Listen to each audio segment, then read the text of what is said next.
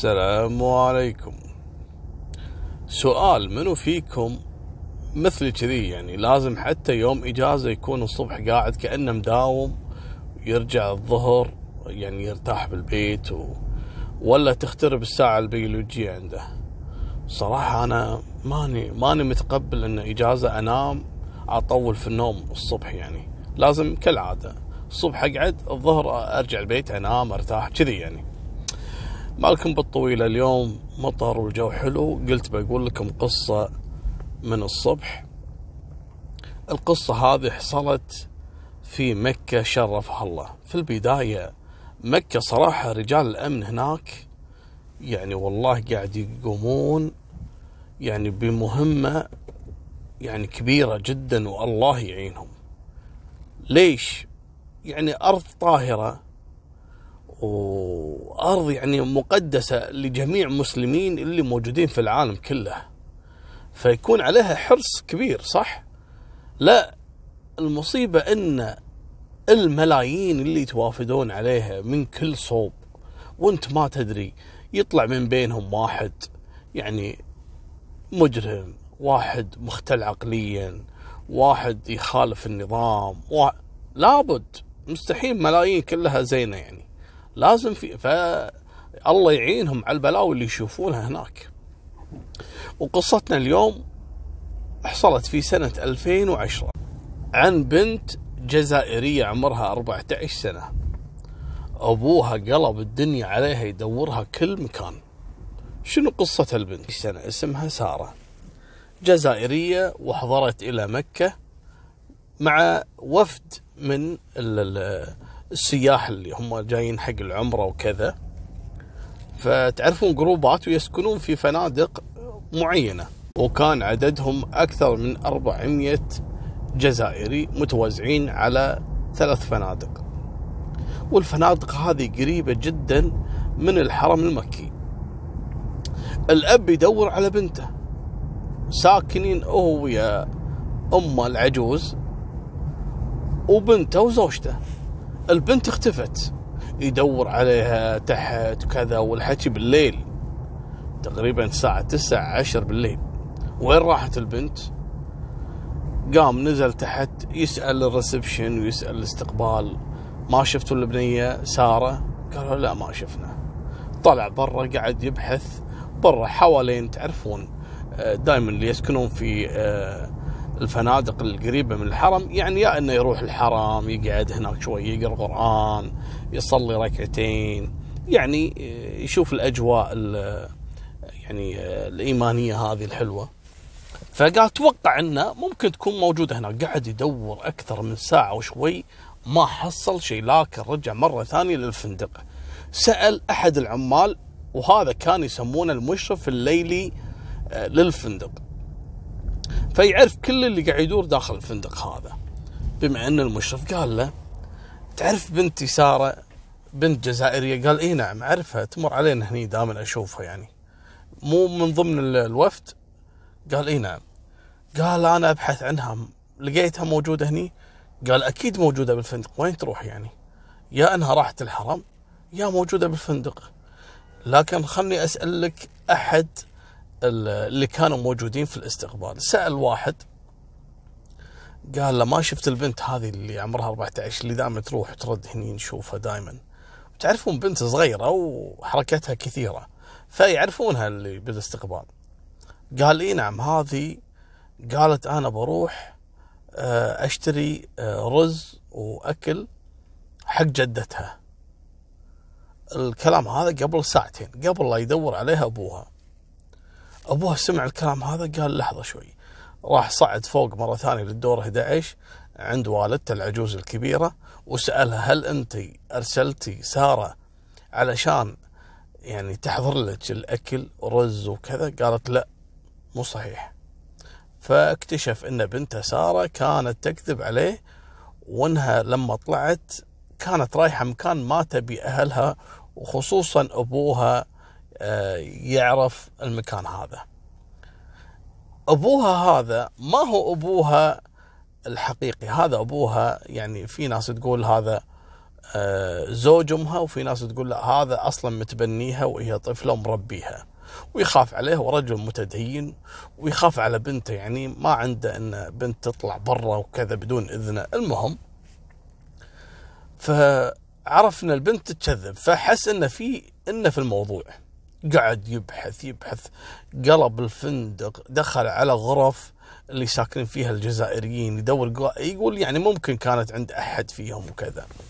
ما حصلها بالفندق. طلع مرة ثانية في الاستقبال قاعد يبحث كلم مشرف الليلي قال له دور لي عليها. قلبت الفندق ما حصلتها. قال له تدري شلون؟ أنطر علي شوي. أنا احاول أبحث لك عنها. المشرف الليلي بلغ العمال اللي عنده بالفندق إن أي واحد يشوف البنت هذه داشة ولا طالعة يبلغني. لما يشوف وين راحت. قالوا له ماشي. أثناء الكلام هذا قام المشرف الليلي أرسل أحد العمال إلى الطابق السادس عشر في الفندق. قال له روح يعني احضر لي الفرش اللي موجود بالفندق علشان يجددون الغرفة لأحد الزبائن القادمين يعني. صعد. هذا العامل اسمه جلال.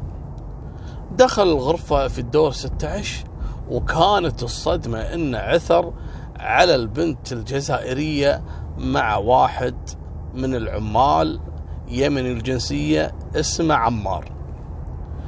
شنو هذا يا عمار؟ ومن هالبنت وانت شلون تدخلها الغرفة وانت من سمح لك أصلا تدخل الغرفة وهذا مو وقت دوامك. قلب الدنيا على عمار صار مشاكل بينه وبين عمار.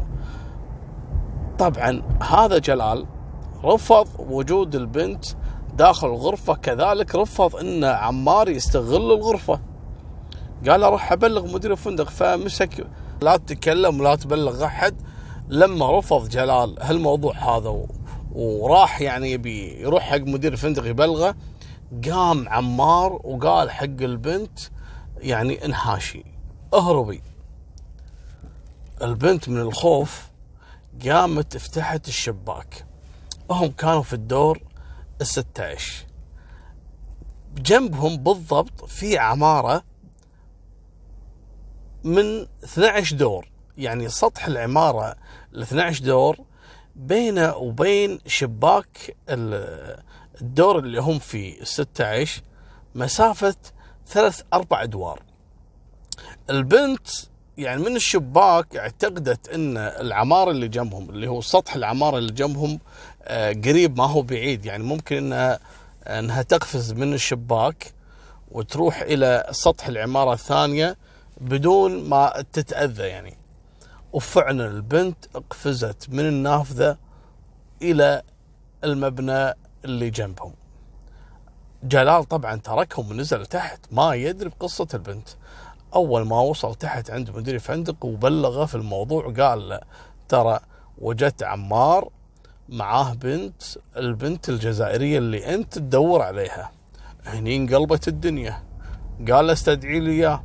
صعد مرة ثانية جلال عشان يبلغ إن المدير يبيه. يتصلون عليه مو راضي يرد مو عارفين شنو قصته. عصب مدير الفندق. أثناء الكلام هذا دخلوا عاملين أسيويين. هذول يشتغلون بالفندق اللي بجانب فندقهم.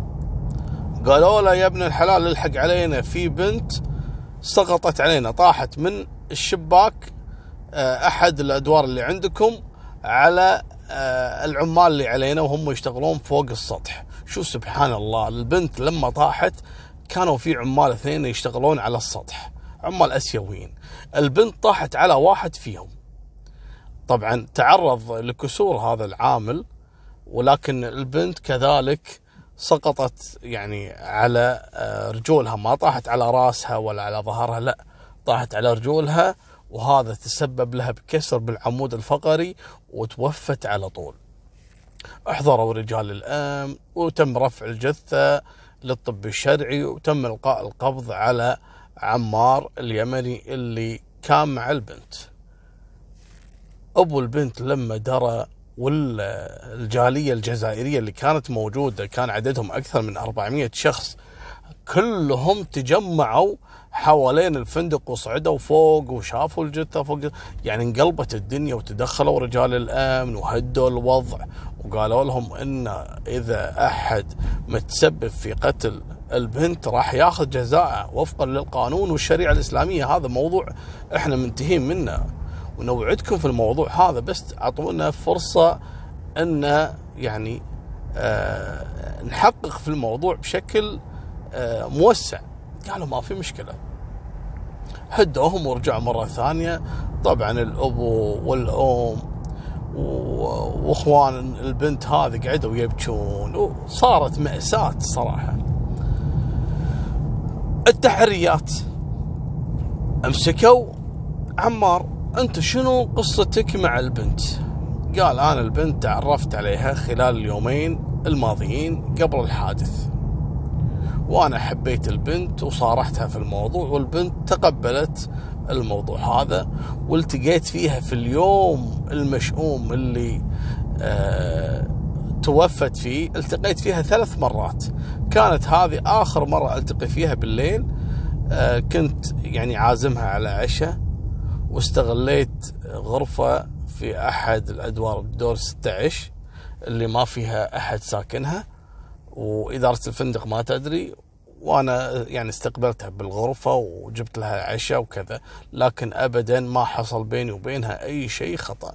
طبعا هالشيء هذا كذلك اثبتوا الطب الشرعي إن هذه الفتاة لا زالت بنت وإنها لم تتعرض لأي يعني اغتصاب أو شيء؟ لا. لكن آه، كافي إنه مجرد إنه هو يعني بالعربي يعني الرجل ضحك عليها. بنت عمرها 14 سنة وهو عمره 23 سنة غرر فيها وضحك عليها وخذاها من أهلها وتبقى هذه قاصر طفلة.